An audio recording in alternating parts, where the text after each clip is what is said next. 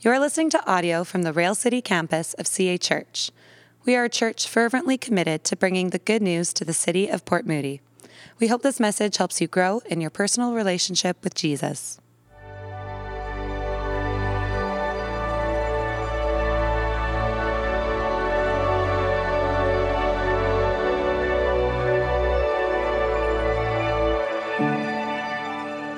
Good morning, everybody. How you doing? Hey, one of the things that we do here at CA Church is we stand in honor of God's word. Would you stand as we read God's word? We're going to be in Ephesians chapter 1, verse 15 through 23. And again, thank you, Cam, for those super generous words. Uh, my name's Dave, and I just feel so honored to get to share God's word with you. And we're in the book of Ephesians, which I think is one of the most important books for a church plant to go through. And here's why because it speaks to our identity and our activity. Who we are, and what are we supposed to be doing around here? Who, what's going on in you? Who, who are you? Who have you been created to be? And what are you supposed to be doing? Well, Ephesians has a lot to say about that. Hey, so let's read this together. Therefore, I also, after I heard of your faith in the Lord Jesus and your love for all the saints, their faith and their love, do not cease to give thanks for you in my prayers, that the God of our Lord Jesus Christ, the Father of glory, may give you the spirit of wisdom and revelation in the knowledge of him the eyes of your understanding being enlightened that you may know what the hope of his calling. I want to read that sentence one more time because it's going to anchor the whole verse in for us. Paul today, this morning, wants you and I to have our eyes of our understanding enlightened, to wake up, that you may know the hope of his calling. What are the riches of the glory of his inheritance in the saints, and what is the exceeding greatness of his power towards us who believe, according to the working of his mighty power which he worked in Christ, when he raised him from the dead and seated him at his right hand in heavenly places, far above all rule, authority, power, and dominion, and every name that is named. And church, he put all things under his feet and gave him to be the head over all things, which is his body, the fullness of him who, fill, uh, uh, who fills all in all. You know, this is all one run on sentence. Paul, in the beginning of his letter, is like one of those people who just won't stop. Here's what I need you to know. I need you to know this. And then I'll talk about, I need you to know that. I need you to know that you have been called to live a life where you are awake to the fullness of God. And I think in order to be awake to the fullness of God, we don't just need caffeine and a good sleep, we need the Holy Spirit to direct us. Can I get an amen? So let's pray and ask for the Holy Spirit to direct these few moments. Father God, we thank you for your Spirit. We thank you for this moment.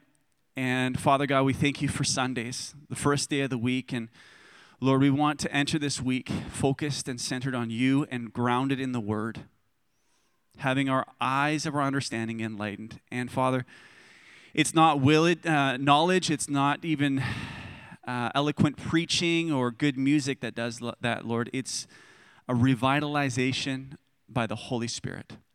And so, Father God, in this moment, we invite your Holy Spirit to do exactly that, to wake us up. In Jesus' name, amen. You can go ahead and grab a seat. Are we live here? Oh, thanks, Cam. Well, I want to I want to share with you a little bit about my family. I have four kids. You can pray for me. I have four kids. Uh, we've had Brandon, who is our foster son, uh, for nine years. Uh, then following that, we've got Abley, who's our daughter. Is my check one, two? Right now? There we go. Am I good? A little bit crackly. We'll see. We'll get going. And then we've got Jethro, who is my son, uh, who is five years old. I want to tell you a little bit about Jet this morning. And then we've got Axel, who is uh, our youngest. So I want to tell you a quick story uh, about an airport incident that happened uh, a few years ago. This is obviously prior to COVID. We were at the Long Beach airport. We had been waiting for our airplane for three hours. And at that point, you are trying to entertain your children for three hours in an airport. Uh, don't wish that upon anybody. Finally, we uh, have somebody come on the intercom and give us some news. Now, the news is not good news. The news goes something along like, something like this uh, The plane that uh, we're supposed to fly, well, it isn't working. It's not working.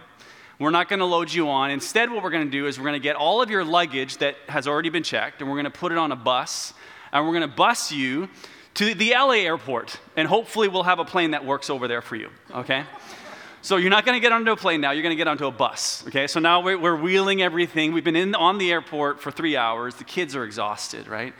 And we get onto the bus, and Jethro gets a little bit of a nap on the bus just to re-energize him some more. Okay. So now we're at the LA airport, and our gate is right in front of the security checkpoint, which means that my son now has a perpetual new audience a new audience of people who now is like has the time to look at a cute child jumping off a piece of furniture or maybe pulling his sister's hair. He just has this perpetual new audience of people uh, applauding what he's doing. And so I'm like, this ain't any good. And so what I do is I need to quarantine my son. And so I actually take Jethro, and this isn't a joke. I actually take him. I'm like, Reese, just give me a moment. And so I find this little corner of this airport, and there's no signage, nothing. It's like an abandoned corner of the airport. I'm able, actually able to manage to grab a couple benches and kind of just like quarantine this guy, you know? And Jet has uh, no toys there, so he results to actually taking his forehead and hitting his forehead up against the wall. We're talking about a kid who has been fed uh, copious amounts of candy uh, and hasn't uh, really slept much except for a t- bit of a nap. And so he, there's, no, there's no brain in there anymore, really. There's no coherence. It's just sugar and a little bit of calories. And so here he's hitting his head up against the wall. And there's this one metal door that has no signage on it. I'm like, well, once he gets to the metal door, you know, things will get figured out.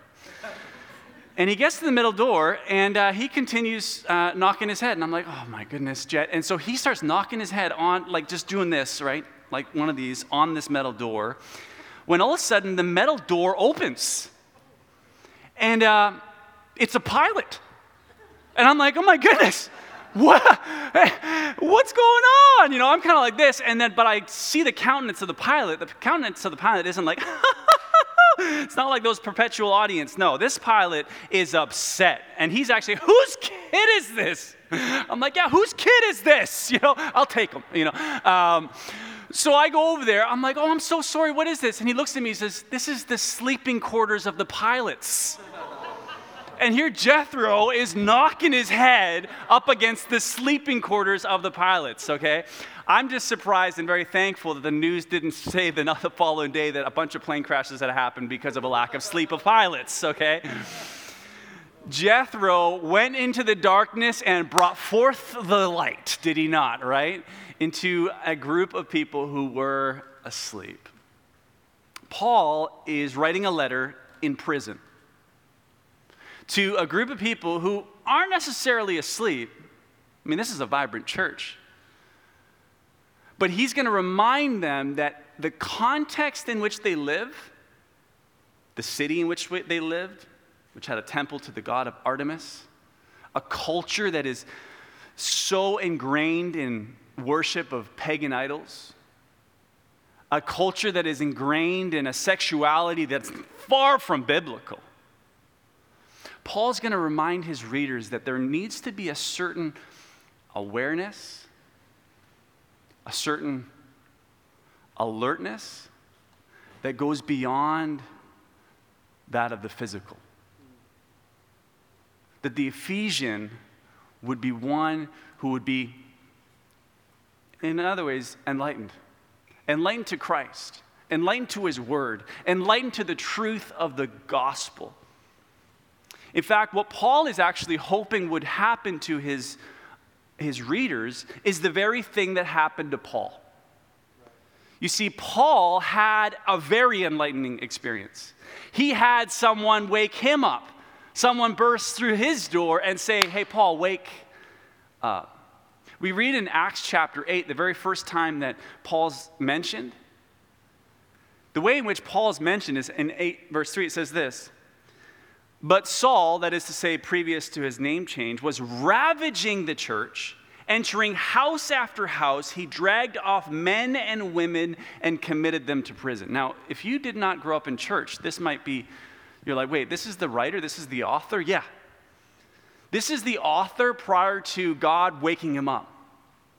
This is this guy's resume. What was he doing? Ravaging the church, going house to house. I mean, this guy is so meticulous. He wants this movement so much gone from Jerusalem that he's knocking on doors, going house to house.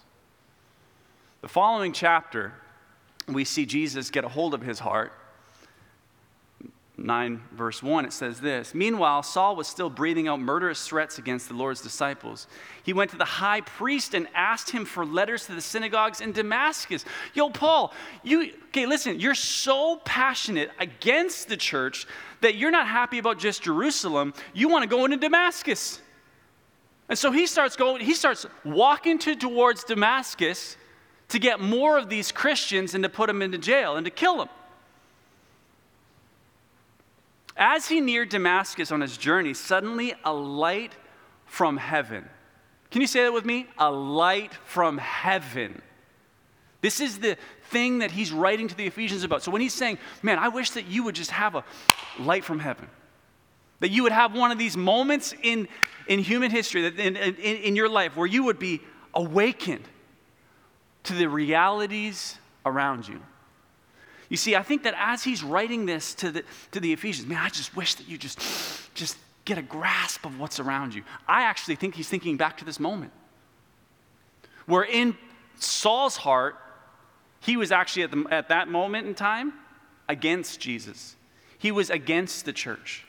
And he's heading towards Damascus with his own plan to get rid of more Christians. And he's heading there towards Damascus, and boom, a light from heaven stopped him in his tracks, woke him up. He fell to the ground, heard a voice say to him, Saul, Saul, why do you persecute me? Who are you, Lord? I am Jesus whom you are persecuting. And I love verse 6 now because here's what's interesting. Saul, Paul, up until this point, he's been the one in charge. He's been telling, you got to go in here. You're going to go to jail. Stephen, you're going to die. You're going to do this. He feels like he's been in control. I love verse 6 because Jesus says, now you get up and go into the city, and you will be told what you must do. Okay, Saul? You've been telling everybody else what to do. It's now time for you to be told what to do, right?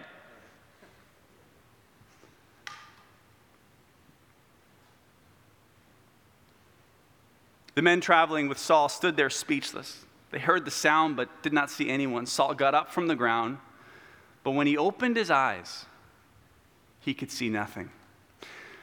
When he opened his eyes, he could see nothing. I think that in this moment, the depravity of Saul has become such that the spiritual reality of his life, he was so blind spiritually that the moment he encounters the truth, he's actually gone blind, but for three days only. For three days, Saul goes blind. What do you think for a moment? How important sight is to you. You took, for, you, you took it for granted this morning. I did too. I drove here. Who here on the way here was praising the Lord for sight? Anybody just, thank you, Lord, for my pupils. Praise you, Lord, for the cones in the back of my retina. Anybody doing that this morning? You ought to be. Why weren't you? Really? Imagine going blind with all due respect for all those who know anybody who's blind or maybe blind in one eye right now, I respect anybody. My goodness. Blind. You know, the Bible says a lot about blindness. It says that prior to Christ, you were blind.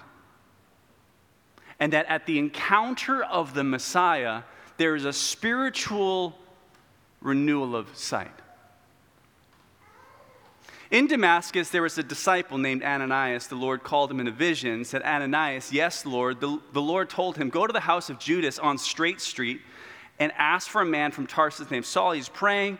In a vision, he's seen a man named Ananias come and place his hands on him and restore his sight. Just real quick, if I can just say this this is such a beautiful picture of how the Holy Spirit works how maybe at your workplace right now, that person who you've been stirring, like the Lord's been stirring, I should go talk to them about Jesus. I should maybe give them this thing. The Lord is stirring something. Guess what? He could be very well stirring something in their heart.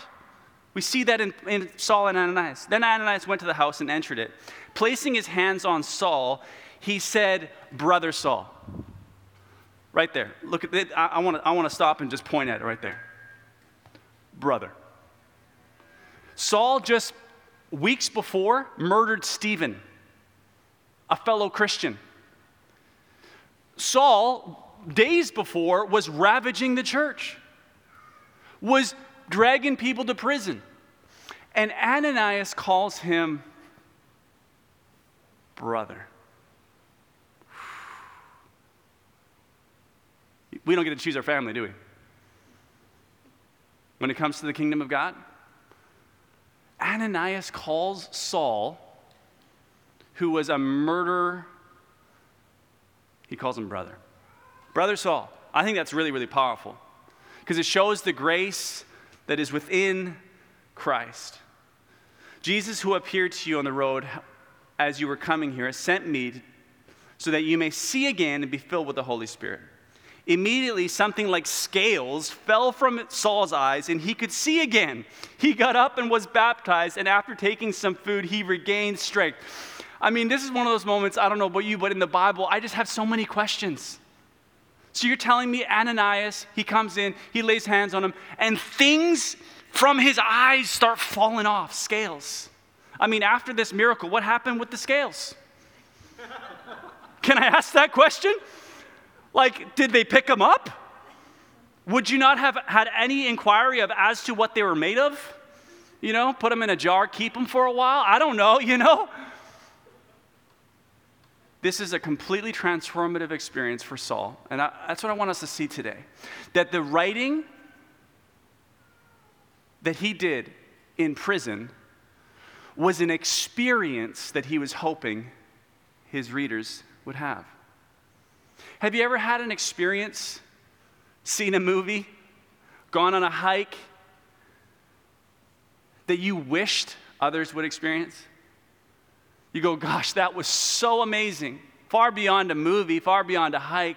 Have you ever encountered the person or a person of an ulterior reality named Jesus? that is so beautiful, He is Lord, that you would go, man, I just wish others would experience it. You see, this story is important when we enter our text today because Paul experienced it himself and is hoping and wishing that the Holy Spirit in some way would do the same thing God did for him, for them.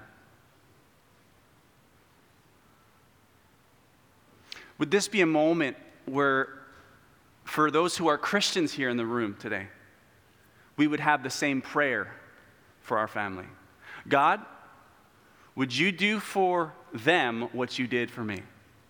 Would you open up their eyes in the same way that you opened up mine? And the fact is, is you know what you don't need to pray? You know, sometimes we need to pray, God, would you put them into a season of difficulty that in that season they would really, really need you? You know, we, we don't need to really pray that because we're in a historical moment where there has been a global crisis, hasn't there? And all of us have had our foundation shaken. And we don't really need to pray for that moment to happen because the moment has happened. Now, I think our prayer ought to be Lord, would we leverage the moment that's already here not towards being repelled, but rather being propelled. Lord, would you propel me into truth, not repel me into darkness? Lord, would you propel that person into truth and not repel them into darkness? Lord, would you propel that person into knowing you, not being repelled into knowing falsehood? Lord, would you open up the eyes of my heart and theirs and not be closed in the fog that surrounds us. You know what's wonderful about the road to Damascus is this is that the word Damascus, you know what Damascus means? I find this interesting anyway. Damascus means to, to dance. That is to say, actually, it means to be in sync. So, in that context, if you were a good dance partner, if you were in sync with that person, it, would, it comes from the root word of Damascus, to be in sync. And I wonder if there's just a coincidence, but here Saul was walking towards the place of synchronicity. And it was the place of synchronicity where he would finally get in sync with the Lord. where he would find a rhythm with God. And our text this morning talks about how God is the Father of glory. The Father of glory. The word glory means weight. In the Old Testament, when the glory of God came down into the temple, it was a weight. It was, whoa, heavy. And you know what's beautiful about glory, about weight, is that like an elevator works, when glory comes down, we rise up. When God's glory comes down, when Saul was saw the risen Christ, when, when, when we, I believe, see the truth of the scriptures and of the gospel, we can't help but to be propelled upwards. It's like my boy Axel. My boy Axel, so he's our youngest, he has um, pronated feet. So his feet uh, go a little bit outwards like this, which means that he doesn't have as much stability as his brothers. Has a, well, he has a harder time jumping. But you know what's real cute? Is I like to bring Axel on the trampoline in our backyard. I'll take Axel, and he can only jump about this tall, but on the trampoline, especially when his dad's on there, I take Axel, take his hands, and as long as Axel and I are in rhythm, oh man, you should see my boy. He jumps. I'm jumping with Axel. Woo! You see those? Oh my goodness. It's been a few times Maurice looks out, I'm like crying. I'm like, ah, Why? Because of my boy's jumping. He's jumping. But he's jumping high. Why? Because he's in rhythm with his father. He's in rhythm with his father. Paul in Damascus would finally find a rhythm with God. And the moment that you find a rhythm with God, life begins to happen. You begin to wake up. You know, it's almost like a mammoth of a ship that gives off massive waves. And the reality is, is that, man, if you could catch one of those waves, whoo, you should try surfing those. But you go against those waves, and uh, they'll take you down. You see, I think God is such a powerful God. So powerful. Look around you. The power, even in a single atom. Split that one of those open, and we got a massive explosion. Our God is clearly very powerful. And so you get in sync with that power, watch what happens. But you choose to go out of sync against that power, well, that ain't any good. And I realized that very early on with Axel. You see, if Axel was jumping with me on the trampoline and he'd get out of sync with me, then that's whiplash. You get whiplash if you're out of sync on a trampoline, don't you? We've all had that happen. Anybody? Anybody here had, had that happen on a trampoline? Yeah, it doesn't feel good. Here, Saul is, or Paul, should I say, is writing to the Ephesians saying, Guys, I had this experience, and it was overwhelming. And he's wishing us, or wishing them, to have the same. Therefore, I, after I heard of your faith in the Lord Jesus and the love for all the saints, I do not cease to give thanks for you in my prayers I love the fact that he acknowledges their faith. And I love the fact that the Ephesians were known for their faith. After I heard of your faith in the Lord Jesus.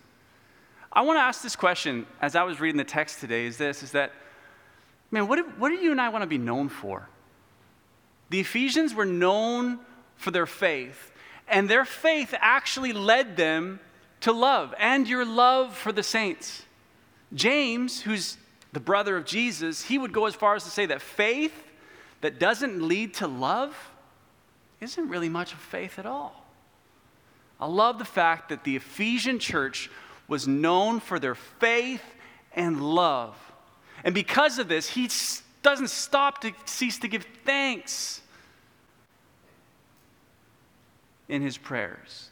that the God of our Lord Jesus Christ, the Father of glory, there's that term, may give you the spirit of wisdom and revelation of Him, the eyes of your understanding being enlightened, that you may know what the hope of His calling. Okay, I want to stop there real quick. And I want to use an illustration uh, for this verse here where it talks about may He give you the spirit of wisdom and revelation in the knowledge of Him. Man, it, during our greeting time, if I can just reference this real quick, we had a great conversation about critical thinking and how, how does a Christian be a really critical thinker and yet be a Christian at the same time? And I think that we ought to be, as Christians, actually, we're called to be people of truth, siphoning through, figuring out what is true and what is not. We ought to be critical thinkers. And I think this verse reminds us that all of our understanding, wisdom, revelation ought to be grounded in what? The knowledge of Him. That the knowledge of Him would be our foundation to all else.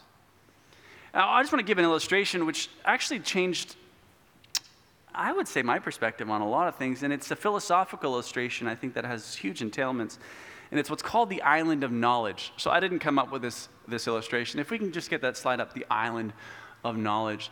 This is something uh, that spoke a lot to me. I want you to imagine that all of your knowledge, everything you know, everything you knew in, in high school, that you've got, gotten to know through experience, everything that your family taught you, is ultimately an island. You and I have an island of knowledge. And what science is, is accruing the unknown or taking that which is unknown and assimilating it to our island. Does that make sense to everybody? So, science is this idea of taking the unknown. So, at one point, we didn't know much about our solar system, or we didn't know much about, let's say, quantum mechanics or whatever. We, we, we accrued that information and we made our island bigger.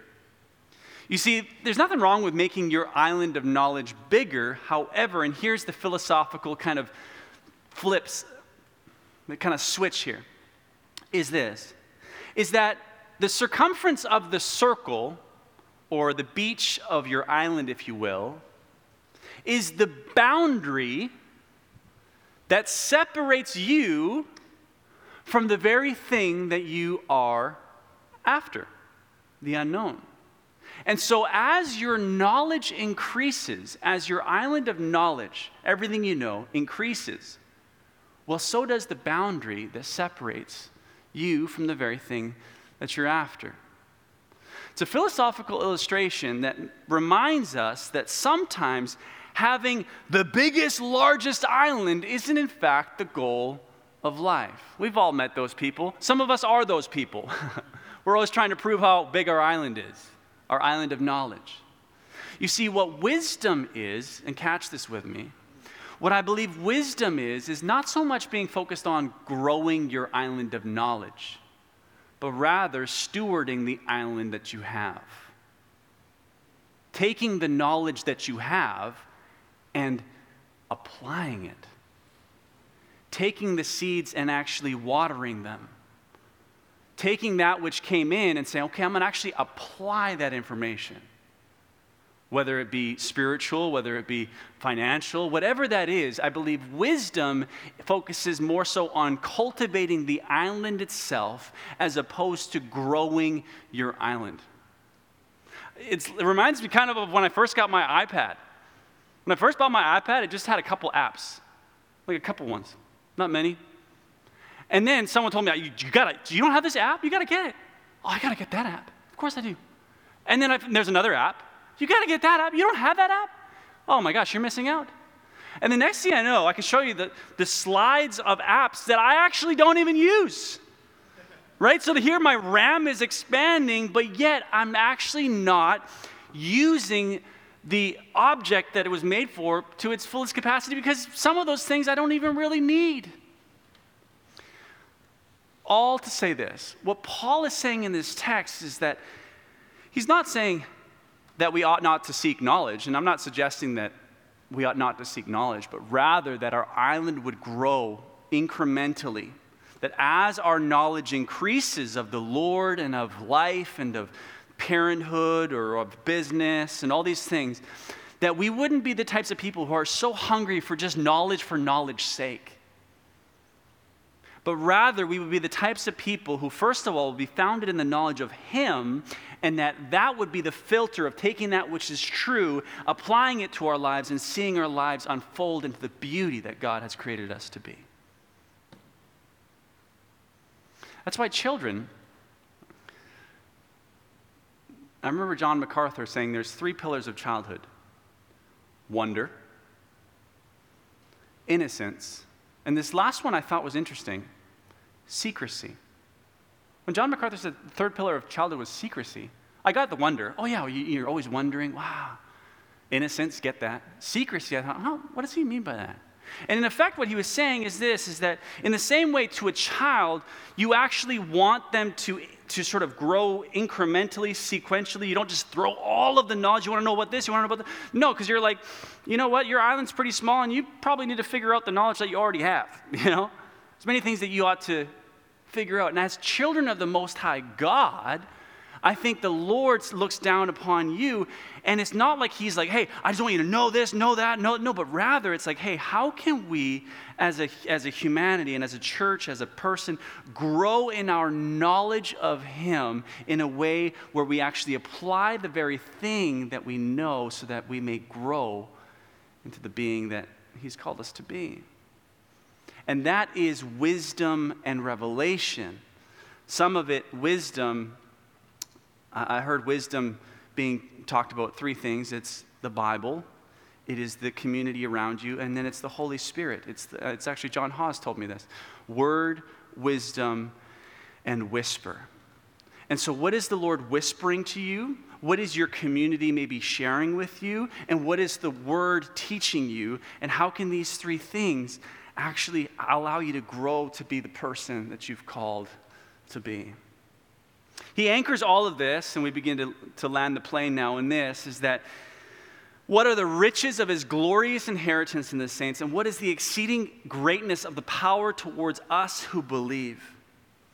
And then he begins to point that all of our life should be grounded in actually not just the activity of the earth, but rather that there's a heavenly activity.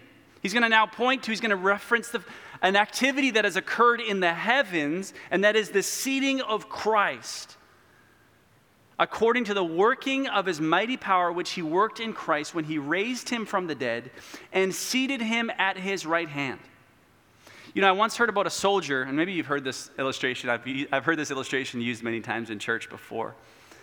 But in World War II, there was a soldier who went into the forest and he camped out in the forest for over two decades, right? As in, I don't know if you've heard this story, but this, the soldier for two decades was hiding in the forest because he thought the war was still going on. He thought the Allies were still fighting. He thought everything was still happening. For two, for 20 years, this guy was hiding. And finally, he came out and learned that the war was over like 20 years ago.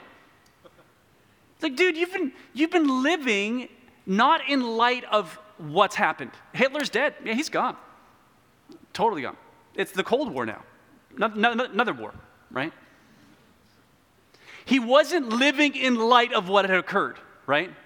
And so what Paul's like, hey guys, listen, do you know there's been a been a heavenly activity, that is to say, that Christ has been seated to the right of the Father, and that you and I can now come out of the forest and that we can live in boldness and courage no matter the circumstance, not because of what's happening here on earth, but rather in heavenly realities. Christ has been seated at the right of the Father. And that should straighten your shoulders back. Why? Because not, again, nothing you did or nothing I did, but rather Christ, when he died on the cross, Christ was exalted next to the Father. He raised him from the dead, seated him in heavenly places, far above all rule. And we need to hear this right now. We need, I think, I think in, in our time of the governing bodies, no matter where you are in the spectrum, we all can agree that right now the world, when it comes to governance, seems to be, man, it's shifting. But we need to hear this verse right here where it says, listen, Jesus is above all rule, all monarchy, authority, that is to say, governance, power, that is to say, army, dominion, and is there any other name? You got any other names there? You got a name there? It's like Lordco. Have you ever heard mechanics talking? You got a name at Lordco? What, what kind of discount you got? You got 15%? Oh, I got, I got a name that gets you 25%. You got a name, you got a name that gives you 30? Okay, let's use that name, right? Paul's like, yo, listen, there will be times where you're going to look around and rule monarchy, authority, power, dominion. You will need to know that Christ is above it all. And if there's ever a context and a cultural moment where we need to put that verse somewhere on a mirror or something to say, Jesus is above it all, every Lordco account, Jesus is above it, okay? Every political position, Jesus is above it. And He is Lord right now in this moment. He is the Lord of all. And he doesn't just talk about space, he now talks about time, not only in this, this age, but also in the age to come. He put all things under his feet and gave him to be the head over all things, the church, which is his body, the fullness of him who fills all in all. Okay? So again, in this verse, Paul covered it all. In the sense that he says, you worried about governance, governing authorities, or you, what do you rule, monarchy? What are you worried about? An army? What are you worried about? What, what, are you worried about? Yeah, he's, he's hard in that. Oh, you, what about time? What about ages? Are, did we miss it? Where are we in the, in the history? No, no, in, in this age and also in the coming age. Oh, yeah, Christ is in, oh, for sure. He is the ruler of it all. But if you're not careful, you might just miss it. And I'll just finish with this illustration. You know, in, in particle physics, there are 17 different particles that make up matter. 17 of them. And for many, many years, we knew 16 of them. And it wasn't until about, what, 2011 where we found what was called the Higgs boson. And the, the reason why the Higgs boson, which is the 17th particle, was so hard to find is because it has a zero weight. But it's called the Higgs. And you know what Higgs means? Higgs means ruler. If you look at next time you, well, next time, next time you're studying particle physics, um, you'll see the chart of all the 16 different particles. And at the center of it is the Higgs. Most recent discovered mm, eight years ago. They called it the God particles, and here's why because it's pretty much invisible. Incredibly hard to find, but guess what? It holds it all together. It's the Higgs that is the pillar that holds all the neutrons and the bosons and the whatevers. But if you're not careful, you might just miss it. So here's what Paul's saying. He says, I know, I, I get that, I get that, I get that, I get that. But let me tell you, if you don't see that it's Christ who is seated on the throne, who is holding it all together, you're going to miss the whole thing. You, you'll miss the whole basket. The Ephesians were being reminded that they were to be really a church in a context that was to live differently based upon a different mentality. That ultimately, the way that they saw life would change the way that they would do life. Going back to the very beginning, the way your identity is shaped, how you see yourself in light of Christ, will ultimately shape the way you live your life. And so, as we close today, and I want to invite Pastor Cam up today, I want to challenge you and I to be differently minded. And I think the wake up call for you and I, at least for me, is a reminder to be centered upon Jesus, centered upon His Word, centered upon the fact that He still rules and reigns despite all of the various circumstances that we may see in our current context. And that ought to give you and I hope, as He says, in our calling, faith, and ultimately would lead us to love. Because it's faith that connects us, it's love that protects us, and it's hope that propels us towards the future that Christ has for us. Hey, would you bow your head as we pray? And we're going to move into a time of communion. Holy Spirit, Father God, we've heard your word. We've heard the cries of Paul crying for the Ephesians to really have a wake up call. Lord, we thank you for Jesus who came down to the earth, who died a terrible death, only then to be exalted upon high. Father God, I pray that we would live in light of that, whatever that means, that Lord Jesus, you rule and reign above every name. And so, Father God, would we not put our trust in earthly names, but would we put our trust and focus in the one heavenly name that matters most, and that's you, Jesus. And I pray that as we do that, Lord, our eyes would be awakened, that we would see the light, and the light would direct us. In your name we pray. Amen. Thanks for listening to this message. If you've been listening to our sermons, but you're not a part of a church community, we would love to have you join us. You can go to cachurch.ca slash railcity to find out more information about getting involved in the life and mission of the Rail City campus of CA Church.